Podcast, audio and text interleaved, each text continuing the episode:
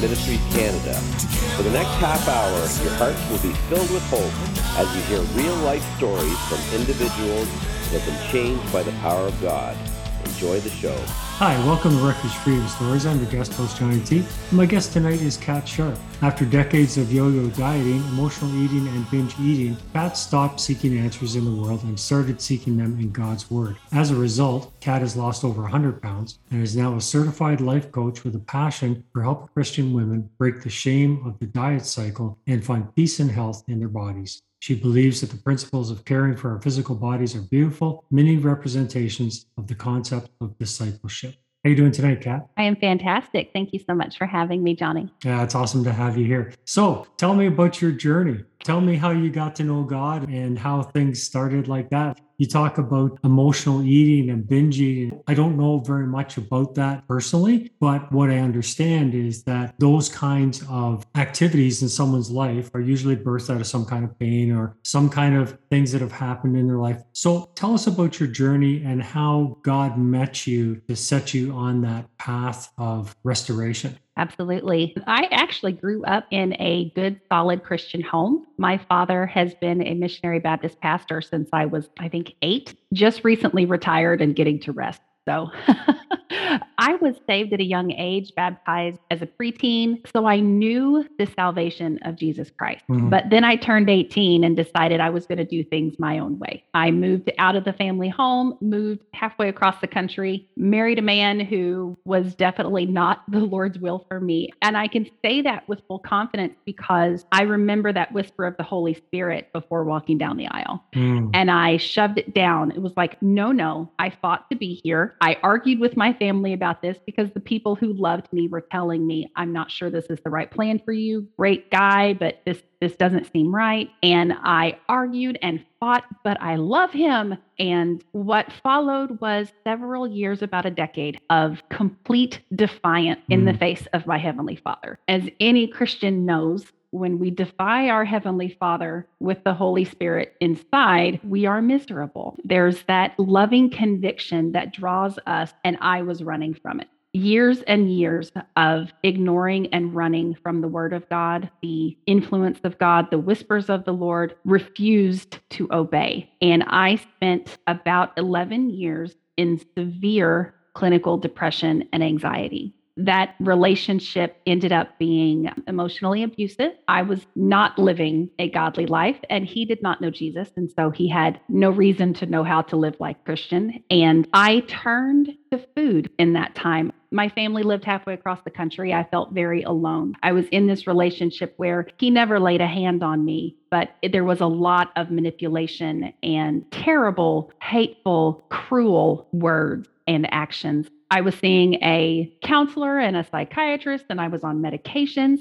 I cried and slept. If I was not at work, I was crying or sleeping. That time of my life, my girls were babies, and I missed so much joy because I was in such pain. Mm. And in that pain, I felt shame. I did this to myself. This is my own fault. Because I did not obey the Lord, I found myself in this situation. I just assumed that I had earned a lifelong marriage with a man that was not very nice to me, and I would be happy in heaven after I died. Mm. That was what I thought was going to happen. So you'd lost all hope essentially. Com- all of all hope. And when you go through years and years and years of depression and medications and trying to cope with things outside of God's will, eventually the pain gives way to nothing.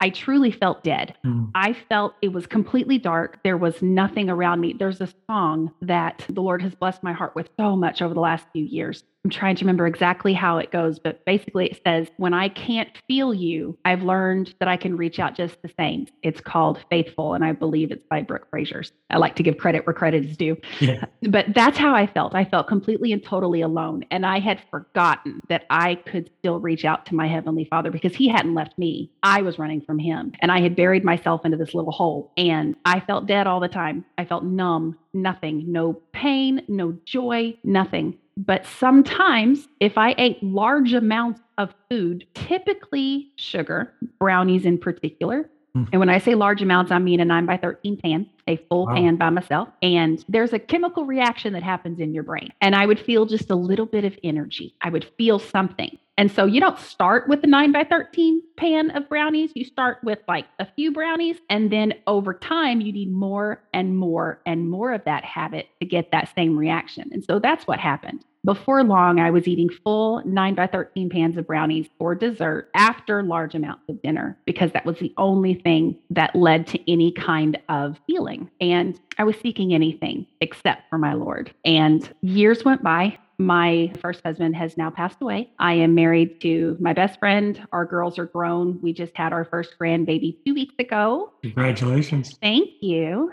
And it took a lot of prayer and study to realize that hole that I was climbing into. The reason that it felt so dark and empty there is because that's a God sized, God shaped hole. And I was trying to shove brownies in it to fill it. Brownies do not fill a God sized, God shaped hole. When I finally did return to the Lord and return to Him in repentance and submission and thankfulness that He never, ever, ever left me, He protected me in so many ways so many ways.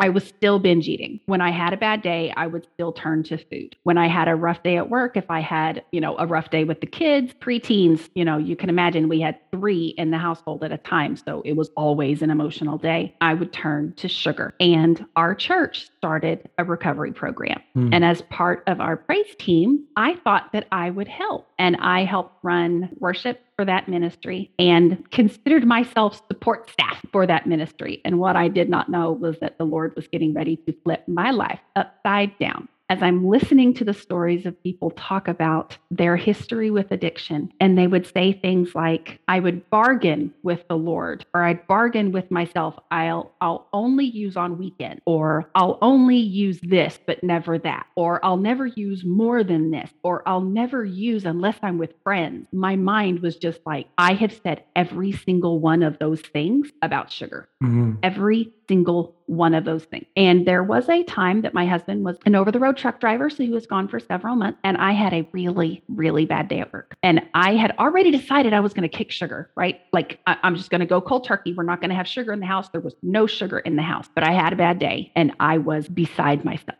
Put the kids to bed and I started tearing things out of the cabinet. Like, I flung open the pantry and I just start throwing things out. My kitchen table and my floor was covered in boxes and cans and I'm searching for anything with sugar in it. And I live in the house that we grew up in, but my sister lived here before I did. And when she moved, the girl can cook now. She is such an amazing cook. And I thought, let me look in the cabinet where she used to keep her baking stuff. There might be something back there keep in mind, I'd lived in this house for years and years and years. There's no telling mm-hmm. how old that stuff was.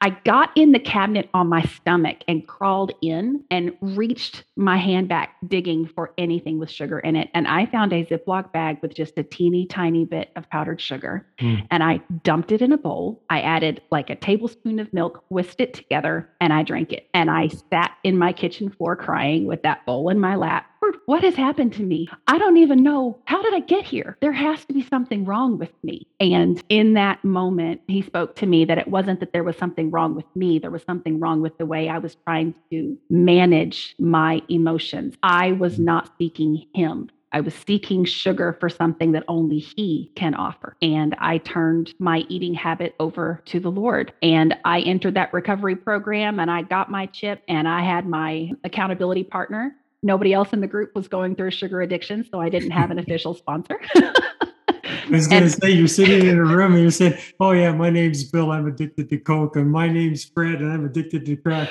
Oh, my name's Cat. I'm addicted to sugar. well, I'll never but forget. The principles are the same. They it's absolutely, addiction. Absolutely yeah. are. And it was so funny. There was a, a woman who joined the very first week and she was joking about needing to go out for dinner or something after this was a really hard meeting. And everybody kind of giggled and looked at me. And I'm like, what? I never said she can't have brownies. I'm just not supposed to eat brownies. And she said, yeah. why are we talking about brownies? And I said, hi, I'm Cat. I'm addicted to sugar.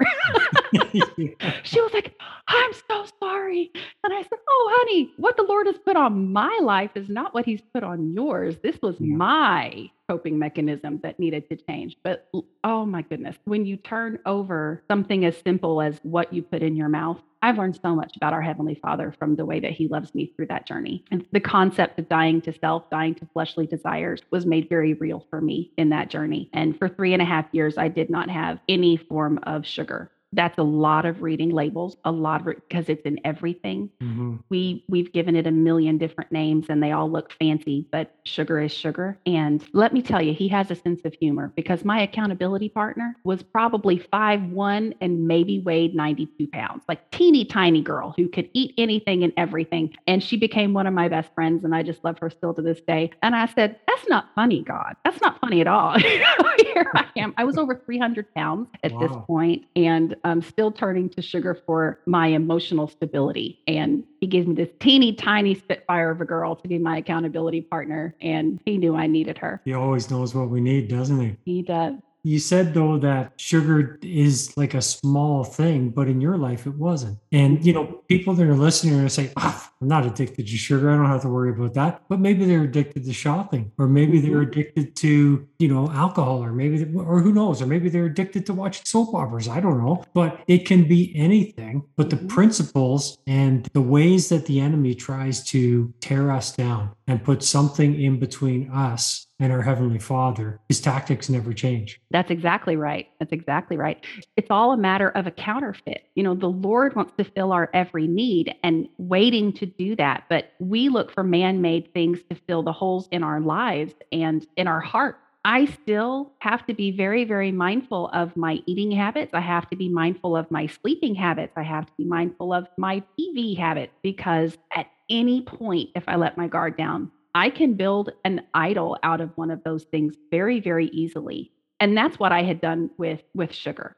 I had created an idol out of it and not just an idol, but I had built a stronghold and protected it with excuses and reasons why it was okay. And it was life changing. And it all started with shame. It started because I was so ashamed of the decisions I had made and allowing the enemy to convince me that there was something wrong with me when my Bible tells me that shame is not of my heavenly Father, mm-hmm. that he convicts my heart in love, but mm-hmm. never to tell me there's something wrong with you always to draw me back to him and kind of recalibrate my heart along his will. And I allowed the enemy to convince me that there was nothing worth saving. There was nothing I was beyond hope. So, how has he used that to reach out to the people around you? Because obviously, they would have seen the change in your life, not just physically, but emotionally and, you know, spiritually. What kind of doors opened up to you because of that?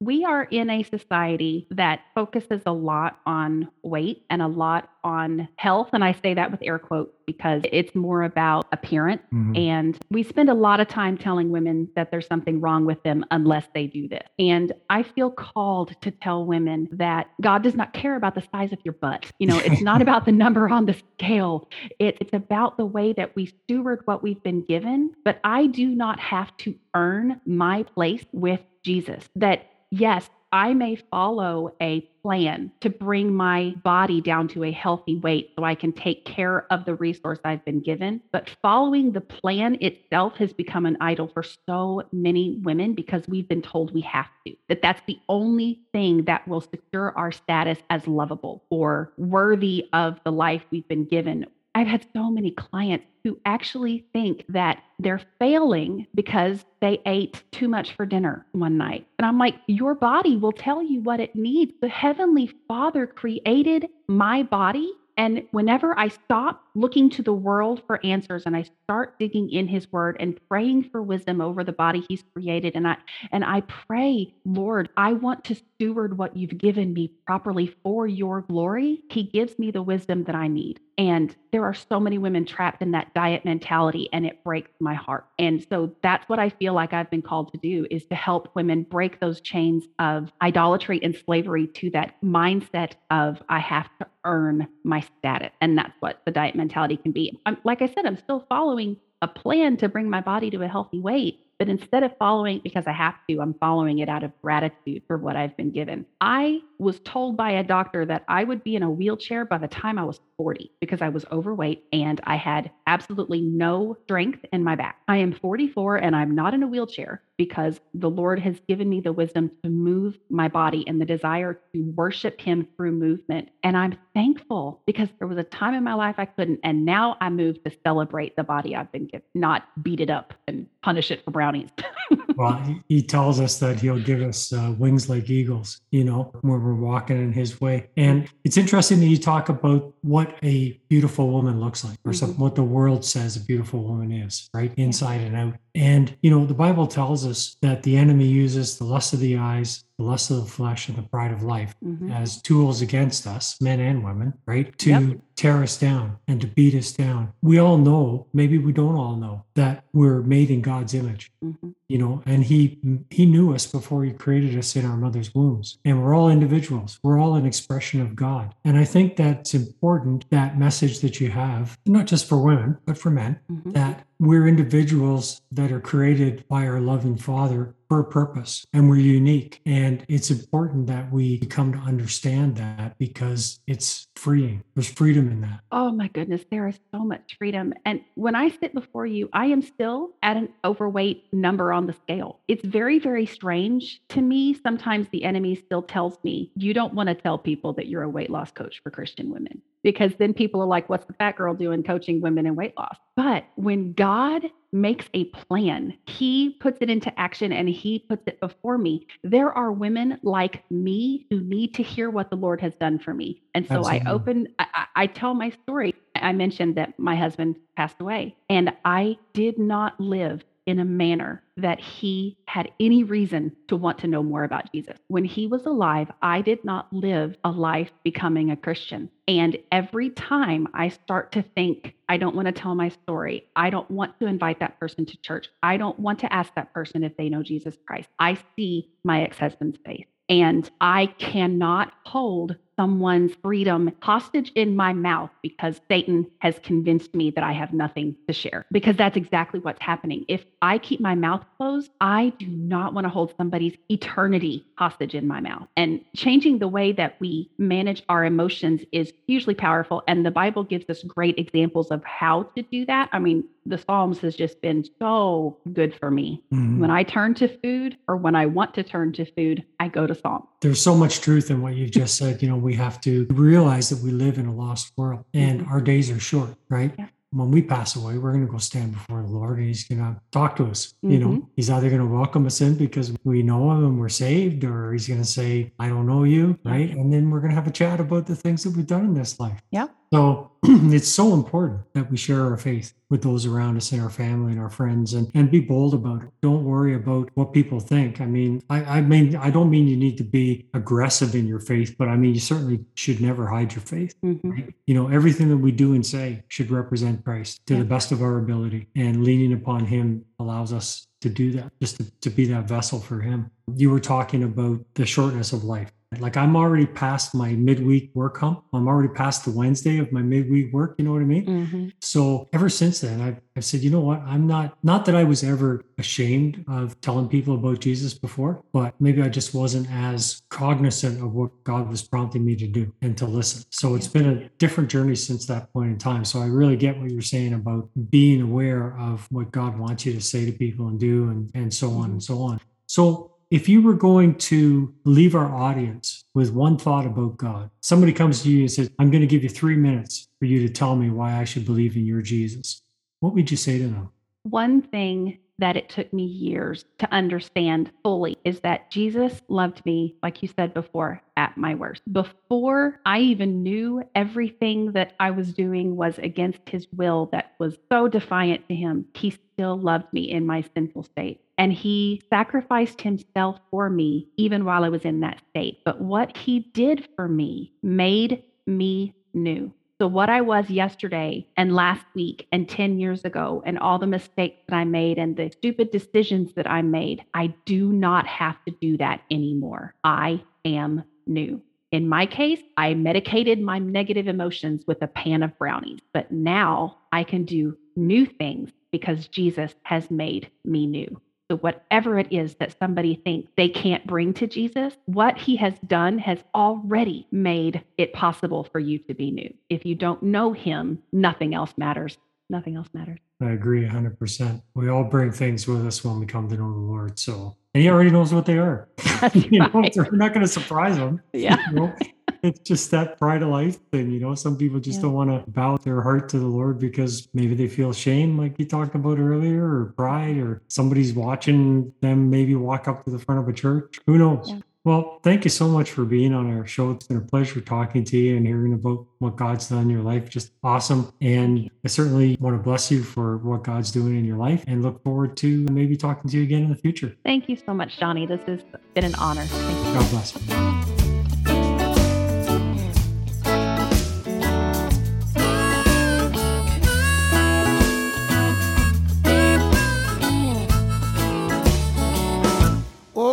I can do easy.